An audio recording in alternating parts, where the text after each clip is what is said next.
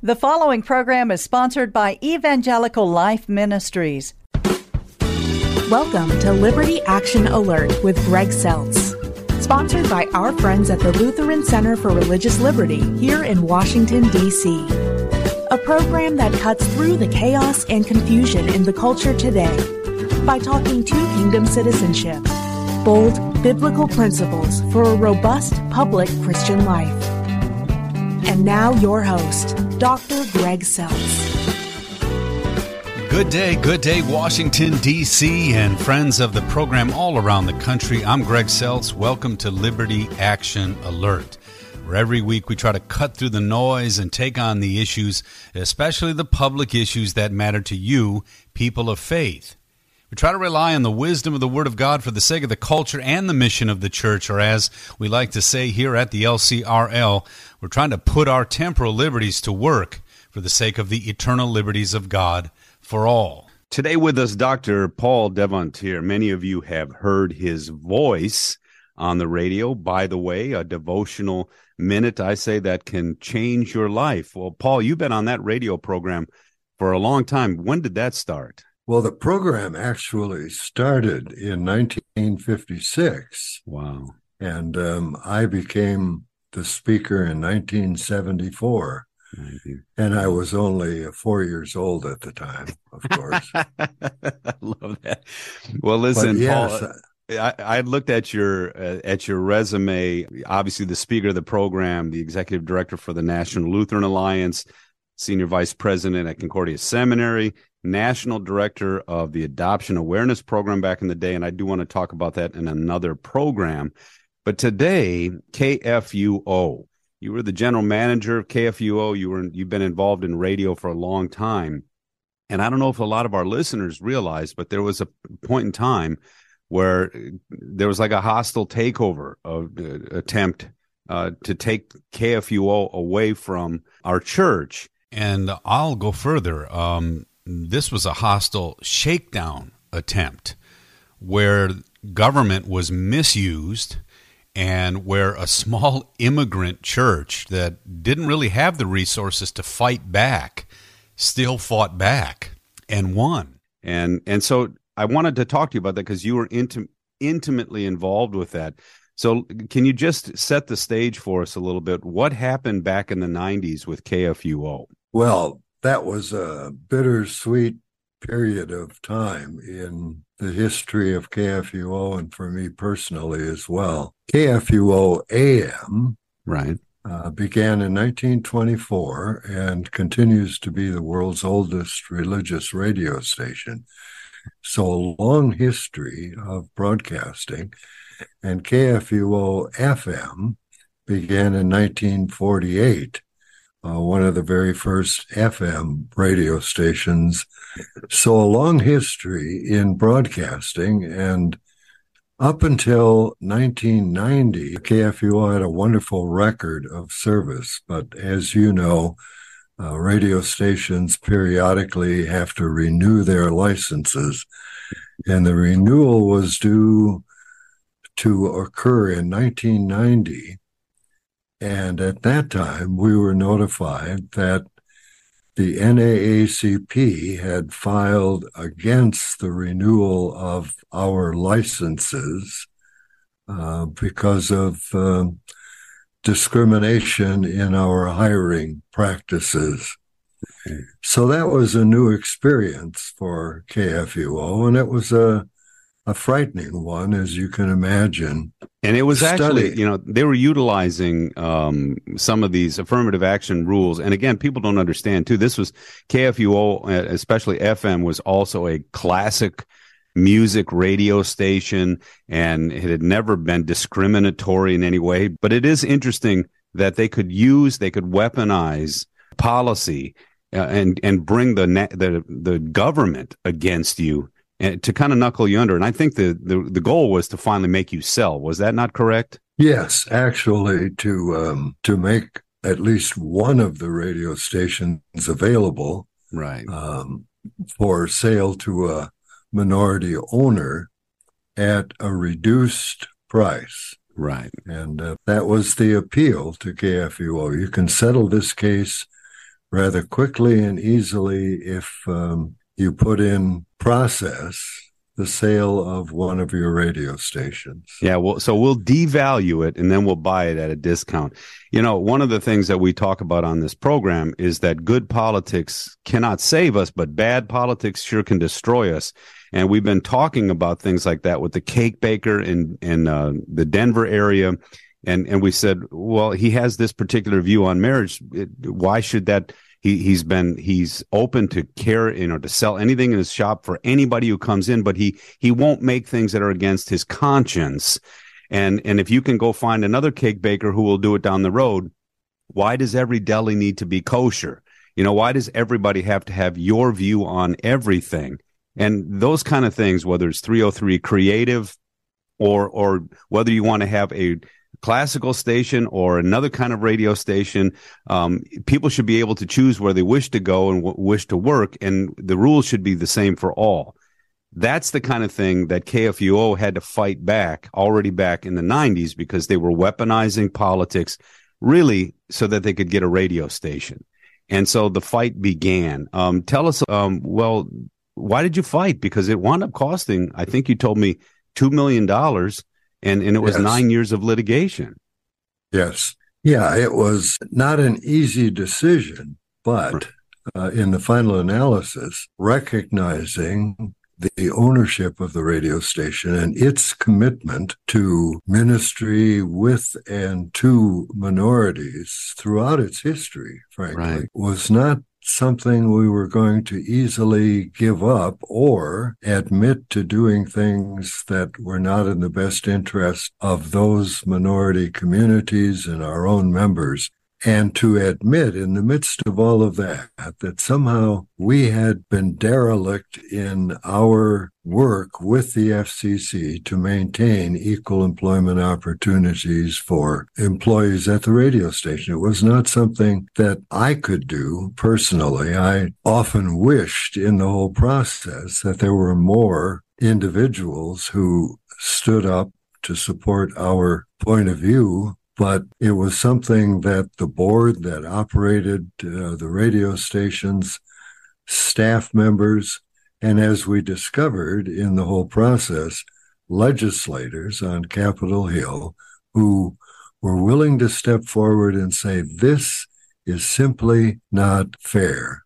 Right. So when we learned that licenses were in jeopardy, we began a process with the FCC to provide information. And Paul, let me jump in here. Um, very often, when the government sues you, the process is the punishment. Even if you're absolutely squeaky clean, uh, it the process can ultimately destroy the litigant. And and so, please describe a little bit more what exactly started to happen. Talk about the process.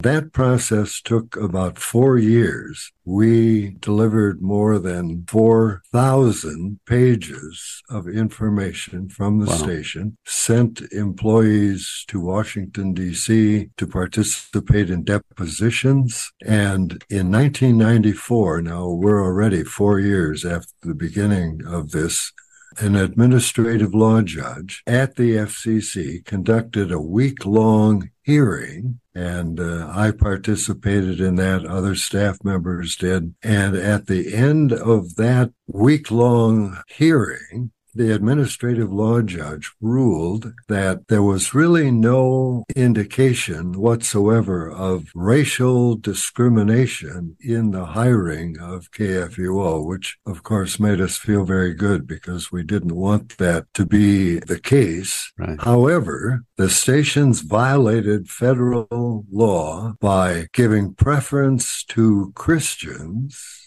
to work at the radio station in certain positions at the radio station. So while we were not discriminatory in our hiring practices, uh, we violated the law because we gave preference to Christians at a Christian radio station. And it's and that's that, what's amazing. Well, let me jump in with you. That's what's amazing sure. because this whole the whole reason we bought the station, paid for the station at a time when again we were a small immigrant church that really was has never been a big voice in the American context.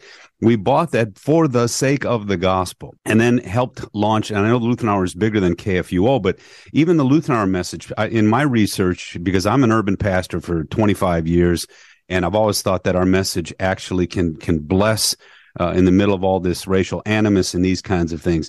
When people heard the Lutheran Hour on the radio, black, white, everybody in between, they all wanted to know where that message was being preached and where it was being shared because they'd never heard it before. And in my investigation and, and, research on this, one of the little girls that was at the Baptist church when, uh, you know, the crazy uh, racist bombed it. What she was a little Lutheran girl, LCMS Lutheran girl, whose family had joined our church because of what was preached on the Lutheran Hour and what was proclaimed through KFUO and other radio stations like that. And so, again, you were you were being knuckled under by the by the forces of government that, in this case, were out of control. Because, like you just said, the FCC exonerated you, but then punished you at the same time and and so the the fight was you you had to continue the fight, right? Yes, indeed, and. Um, the NAACP, uh, after the 94 ruling, appealed the decision and we followed suit. We couldn't at that point in time abandon the case. And so the case continued and it went through uh, the FCC, the commissioners, and all along the path that initial ruling of the administrative law judge held. And we hmm. finally got to the point of appealing the case to the federal appeals court in the District of Columbia to make a, a final ruling. Uh, of course, it could have been uh, moved up to the Supreme Court as well, but we were now at the point of the federal appeals court in the District of Columbia, and that appeals court issued its ruling in early 1998. So now we're some eight years from the beginning of, of the whole process. And that appeals court ruled that there was no lack of candor in anything the church body had done. There had been a fine imposed of $50,000. Uh, that was struck down.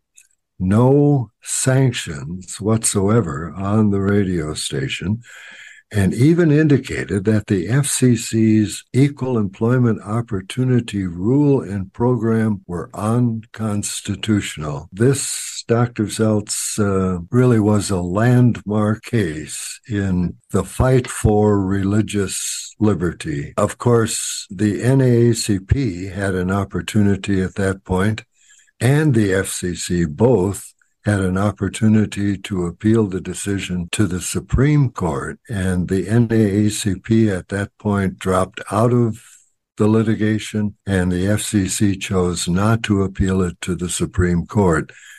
So in December of 1998, the case ended and we were able to praise the Lord for the victory that, that we had won as difficult as it was. You know, I'll never look back and regret not standing up for what we honestly believed was the truth in this case and our ability to function as a religious organization without the kind of government intervention and scrutiny that we had experienced during this long case. You know, if you'd have knuckled under and and now that I know the pressure you I know the pressure you were under.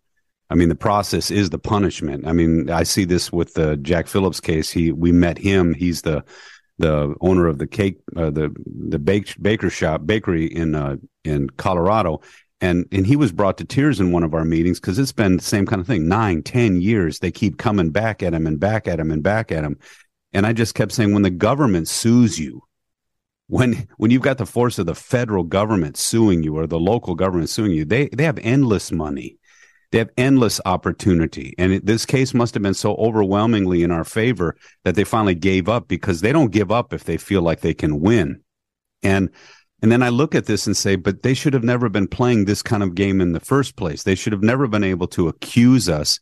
If they would, if you would have knuckled under, people like me who followed on the radio, we would have been uh, besmirched.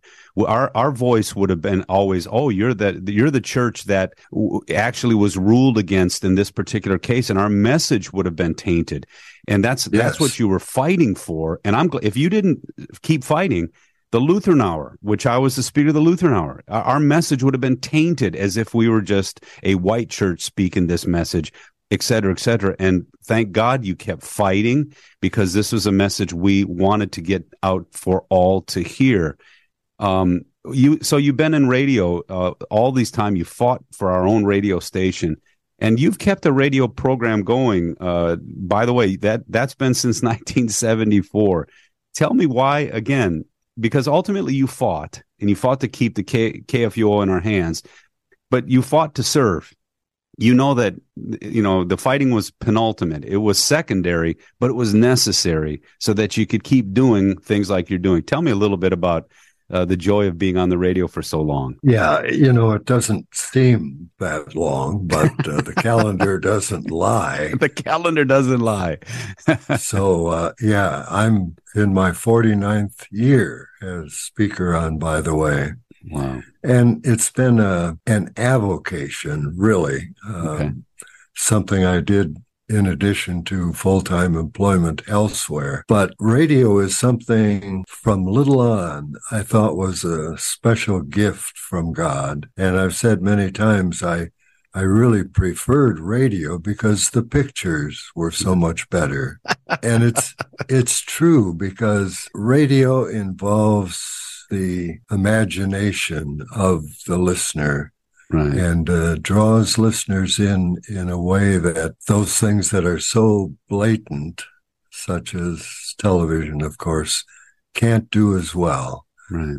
And so it's something I've enjoyed. I thank God for the opportunity to have done it as long as I have. And um, thank the Lord for what we experienced in the 90s, in spite of the fact that there was a lot of sadness and a lot of concern about the future, not only of the radio stations, but the relationship we had with listeners right. and those in minority groups within our church body. And praise the Lord. I mean, all that turned out uh, very well, despite the investment of $2 million and uh, all the time and effort that was required of the radio stations. Yeah, because it, it definitely took away, you know, from the work of messaging, of trying to make sure that our message gets out. Because I'm, I'm involved in that now, both in the defense of our churches, schools, uh, universities, the caricature that people have of conservative Christians and all that. We have to deal with the messaging of that, the protection of that, but all for the sake of, of making sure that the gospel, which is the gospel is this proclamation of what God has done for all of us because we all have this incredible need. And and messaging that today in, in this uh, the cacophony of voices out there uh, of white noise that that speaks to the contrary, it, it takes a lot of work. Well, all that work was on top of the work of just defending yourself and making sure that you weren't sludged or uh, kicked off the air or, or, or wound up selling the actual vehicle that that our church had sacrificed for for tens of you know for for almost a half a decade or for almost half a century. So you know that stuff is really really important folks. This is why judges matter. This is um, why religious liberty matters. This is why the right view of government matters where you know you you don't want the government picking winners and losers. You want them to create rules that are fair for everybody and then let them call balls and strikes fairly and let us play the game. And then let us demonstrate that that we're a people who have a, a, kindness and a mercy and a message that we're willing to even sacrifice for to deliver to folks even unlike ourselves. But we're not going to be caricatured and we're not going to be abused by bad government and bad policy um, if you look at the Lutheran Church history, we when we finally stand and when we realize, man, the truth is at at it, it's not even about us anymore. It's about what we say. Is this true or not? Um, Trinity Lutheran, it stood. Hosanna Tabor, it stood. Those became foundational yes. cases for your freedoms. Yes. And now I know and can tell you that KFUO stood for you. So for those of you who are with us on the NRB and, and the National Religious Broadcasters and Protection, We LCMS people have been standing for this uh, protection so that you can preach and teach uh, the whole counsel of God without fear. Any other advice to our churches, Paul? I mean, you you you've been through uh, the mill a little bit. You've seen how powerful government is. I mean, that process was punitive, even though you won. If you'd have lost, I mean, that it would have been even more punitive. Any words of advice to those of us who are fighting this religious battle, and maybe say something about those who think we shouldn't be fighting this religious battle, freedom battle? Well, I mean, the standard old advice don't give up. Uh, there were quite a few opportunities we had in the process to give up. We met face to face with representatives of the NAACP to talk about some kind of resolution to the matter. And uh, that didn't produce a positive result. Uh, and there were those who said, you can't invest all of this money. The station is not worth it. Just be done with it. Right. And I think that's uh, as we understand as you've articulated, the power of the government, and we understand what it is capable of doing. Uh, there is uh, the temptation to say, look, uh, there's no way I can win this. We might as well uh, throw in the towel. Right. And I'm so grateful. And I wasn't the only one, had some wonderful support, including from the NRB. You just mentioned National Religious Broadcasters. Brandt Gustafson, who was president at the time, was one of our dearest friends and strongest supporters. Uh, there are people out there, and there should be more of them, who are willing to take a stand and stick to what they believe is the truth and recognize is what the founders of our country said very plainly in the First Amendment no law respecting an establishment of religion or prohibiting right. the free exercise thereof. Thereof. And in the KFUO case, it was clear that there were some who wanted to prohibit the free exercise of our beliefs. And I don't know what would happen today, Dr. Seltz, if, uh, if something similar were to occur. But I have sensed that, you know, the attacks on Christians, individuals and organizations seems to be increasing. And it may be even more difficult today to achieve the kind of resolution that we were able to achieve back in the 90s. Well, let me just close with a good thought, though. Um, legally, I think we're in better shape. And that's uh, something I talked to with uh, Kelly Shackelford's First Liberty. So this is good news uh, in the sense that um, the legal protections that have been established by cases like KFUO and then cases that have just happened these last couple of years we actually have more protection legally than we've ever had before. But we've been browbeaten culturally to believe that we shouldn't. And so uh, I think that's what we're seeing. The culture is now more uh, set against the, set its teeth against the work of the church in ways we just, just a few years ago would have thought would be outrageous. But the legal protections are actually stronger. But again, that means we're going to have to exercise our public voice to actually see that in action. Well, anyway, I'll close with this thought, uh, and thank you again for being with us, um, Dr. Devantier. You know, I, I, I say this: God has given us uh, this incredible First Amendment protection. So use your temporal liberties, use your temporal liberties, protections, and provisions and responsibilities. Use them. Put your temporal liberties to work for the sake of the eternal liberties of Christ you know, use these things that God has given us so we can proclaim the whole counsel of God for all to hear. And Paul, thank you so much for the effort that you put in that accomplished just that. Have a great day. Well, thank you so much. And I commend you and the Lutheran Center for Religious Liberty for doing what you're doing and representing so many of us. Blessings. Thank you again. Thanks for tuning in today. To get to know our LCRLDC work better, check out our website at lcrlfreedom.org. Contained there are resources to empower your public square dynamic discipleship. Or check out our weekly Word from the Center opinion piece every Friday at facebook.com forward slash LCRL Freedom. Till next time, God bless you always. I'm Greg Seltz. Have a great week. You've been listening to Liberty Action Alert with Greg Seltz, Executive Director of the Lutheran Center for Religious Liberty in Washington, D.C. This program has been brought to you by the Lutheran Center for Religious Liberty.